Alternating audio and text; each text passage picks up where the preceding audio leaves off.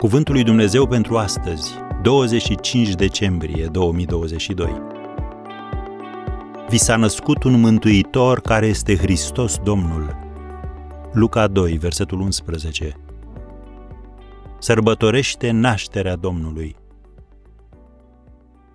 Cuvântul la sărbători înseamnă a se bucura, a găsi plăcere în ceva, a se desfăta, a aprecia. Pastorul Jack Hayford autor a peste 50 de cărți, scritor a 600 de imnuri și coruri, inclusiv celebrul imn Majesty, în românește Glorie, scria Se fac așa de multe activități în numele Crăciunului, lucruri care nici nu-i fac plăcere și nici nu-l onorează pe Hristos. Așa că mă trezesc că mă lupt cu superstiții religioase și datini strămoșești care intră în conflict cu celebrarea Crăciunului. Darurile, decorațiunile, pomii de Crăciun nu fac altceva decât să pângărească ceva sfânt. O asemenea celebrare nu este altceva decât o ipocrizie sfântă. Bradul de Crăciun a devenit un fel de expozeu.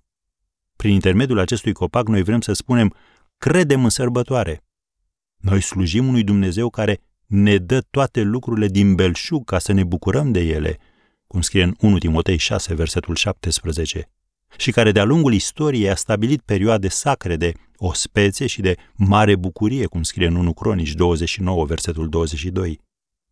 Deși nimeni nu poate găsi o susținere biblică pentru bradul de Crăciun, de exemplu, noi ne adunăm în jurul lui cu bucurie.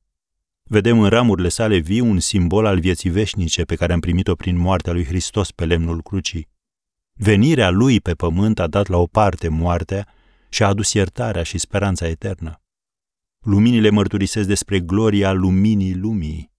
Ornamentele reflectă măreția cu care bunătatea sa ne împodobește viețile. Steaua radiază speranță, cu razele sale îndreptate înspre cer, amintindu-ne că de acolo El va veni iarăși ca să ne ducă acasă. Am încheiat citatul din Jack Hayford.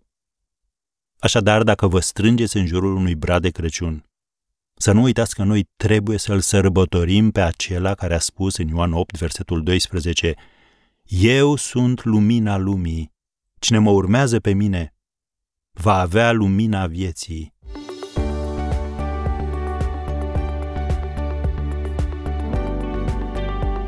Ați ascultat Cuvântul lui Dumnezeu pentru astăzi, rubrica realizată în colaborare cu Fundația SER România.